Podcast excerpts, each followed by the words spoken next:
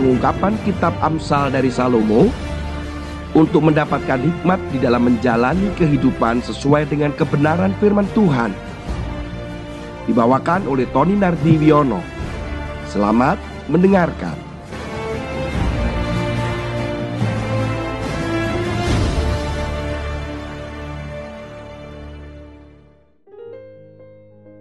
Shalom saudara, Hari ini kita masuk di dalam pembacaan kita pada Amsal pasal yang ketiga ayat yang ke-30. Janganlah bertengkar tidak semena-mena dengan seseorang. Jikalau ia tidak berbuat jahat kepadamu. Saudara pertengkaran itu pasti setiap manusia pernah mengalami saya ingat ketika kedua kakak saya sedang bertengkar. Waktu itu saya masih terlalu kecil untuk melihat pertengkaran mereka. Tetapi bagaimana cara ayah saya menyelesaikan pertengkaran itu cukup unik. Kedua kakak saya dimasukkan di dalam kamar Kemudian kamar itu ditutup oleh ayah saya dan ayah saya berkata, "Sudah bertengkar sana."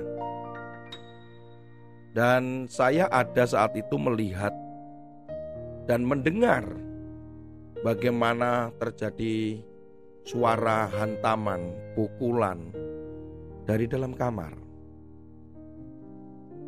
Saya pikir ayah saya kejam membiarkan kedua anaknya, yaitu kedua kakak saya, bertengkar dan dibiarkan saja di dalam kamar. Tak lama kemudian, mereka berdua keluar dari kamar, dan mereka berangkulan sambil menangis. Dan terlihat wajah mereka dan rambut mereka teracak-acak. Kemudian ayah saya berkata, "Sudah, puas katanya. Saudara, pertengkaran itu berakibat sesuatu yang buruk. Fisik kakak saya wajahnya penuh dengan luka. Dan pasti mereka juga mengalami yang namanya luka di dalam hati mereka saling menyakiti. Itu baru berbicara secara fisik, belum berbicara tentang hati yang dilukai dari perkataan. Ketika di pasar, antara penjual dan pembeli bertengkar. Sesama penjual bertengkar karena berebut pembeli. Di tengah jalan kita bertengkar karena pengguna jalan yang seenaknya berjalan tanpa memperhatikan rambu ataupun tanda-tanda di sekitarnya. Kadang saya menyebutkan bahwa ketika mengendarai mobil, bahwa kursi di belakang kemudi itu adalah kursi panas dibandingkan kursi yang ada di sebelahnya. Mengapa? Seringkali kemarahan itu menyulut sebuah pertengkaran ketika kita ada di belakang kemudi. Melihat sepeda motor yang nyelonong berjalan tanpa memperhatikan sekitarnya, membuat pengemudi bisa berteriak dan terjadilah pertengkaran. Saling menyakiti dalam perkataan. Saudara, firman Tuhan mengatakan bahwa jangan bertengkar tidak semena-mena dengan seseorang. Sebenarnya ini menunjukkan bahwa mengapa alasan seseorang itu biasanya bertengkar. Ketika saudara bertengkar dengan istri, bertengkar dengan suami, dengan anak-anak, dengan rekan di kantor, rekan pelayanan, hamba Tuhan, ketika kita sedang berbeda secara prinsip kita berbeda dengan cara pandang, itu bisa memicu yang namanya pertengkaran. Karena dasarnya pertengkaran itu bisa dianggap bahwa keinginan manusia, keinginan saudara dan saya itu dipaksakan untuk dipenuhi. Kita memaksakan itu kepada orang lain supaya orang lain sepaham, seia sekata dengan kita. Kalau mereka tidak sepaham atau tidak setuju dengan pendapat kita, perilaku kita, atau sikap kita, kita memaksakan supaya mereka itu setuju, sehingga terjadi perdebatan yang ujungnya adalah pertengkaran. Yang kedua adalah mengapa kita bertengkar karena kita ingin menunjukkan bahwa kita punya kuasa, kita punya power. Kita ingin menunjukkan bahwa kita dianggap yang paling paling berkuasa, paling berpengaruh, menunjukkan kita yang paling pintar, kita yang paling punya pengalaman.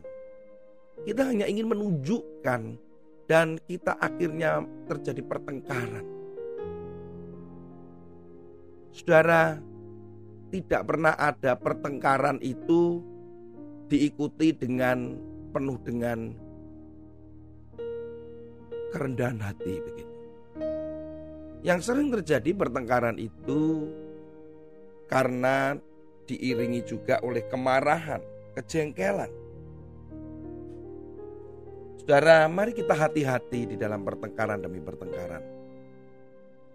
Saya ingat di keluarga saya ada sebuah pertengkaran antara keluarga.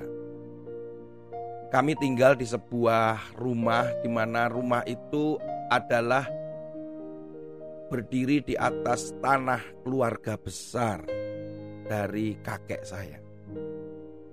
Di mana di tanah itu berdiri tiga bangunan, tepatnya adalah tiga keluarga di situ. Saudara, waktu kecil saya tahu bahwa ternyata keluarga saya itu berselisih atau bertengkar dengan keluarga yang satunya. Sudah tahu akibatnya?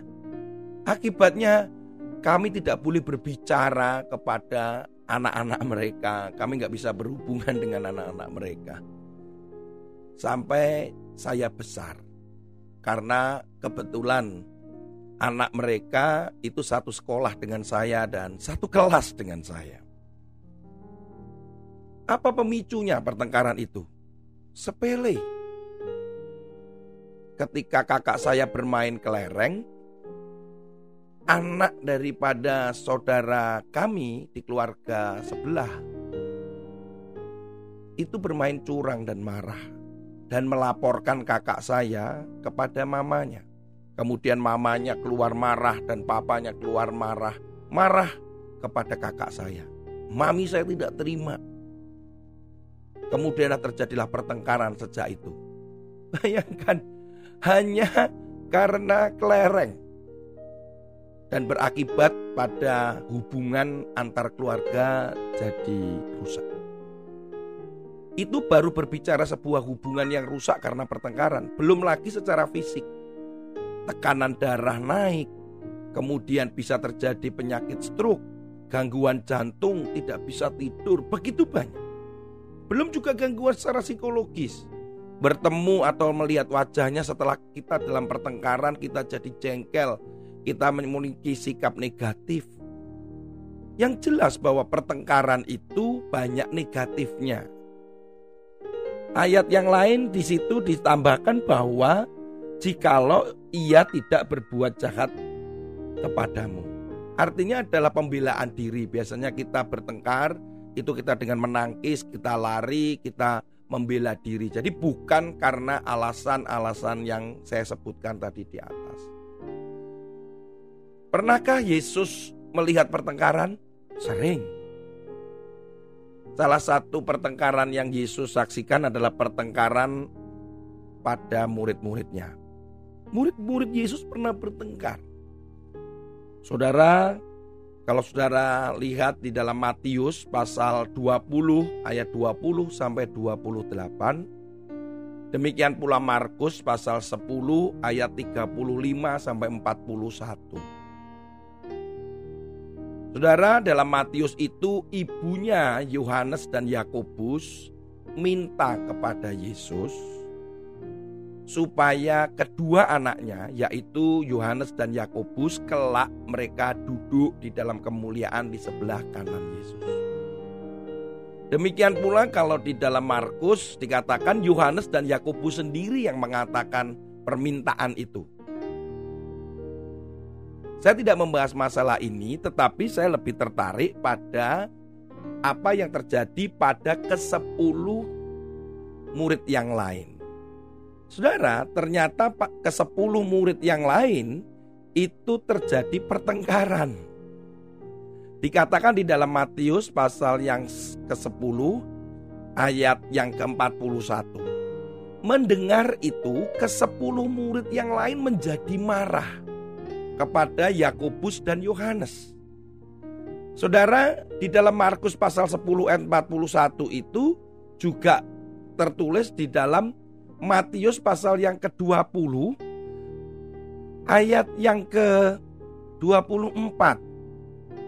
Mendengar itu marahlah ke sepuluh murid yang lain kepada kedua saudara itu. Mengapa mereka akhirnya bertengkar? Awalnya marah kemudian mereka bertengkar. Karena masing-masing ingin punya pandangannya sendiri. Mereka ingin juga untuk duduk di sebelah kanannya Yesus. Mereka ingin mereka mendapatkan kemuliaan yang sama. Lihat, mereka punya keinginan yang ingin dipenuhi dan memaksanya. Dan akhirnya satu dengan yang lain terjadilah perdebatan dan berujung pada pertengkaran. Saudara, firman Tuhan katakan di dalam Yakobus pasal yang keempat ayat yang kedua. Yakobus pasal 4 ayat yang kedua kamu mengingini sesuatu, tetapi kamu tidak memperolehnya. Lalu kamu membunuh, kamu iri hati, tetapi kamu tidak mencapai tujuanmu. Lalu kamu bertengkar dan kamu berkelahi.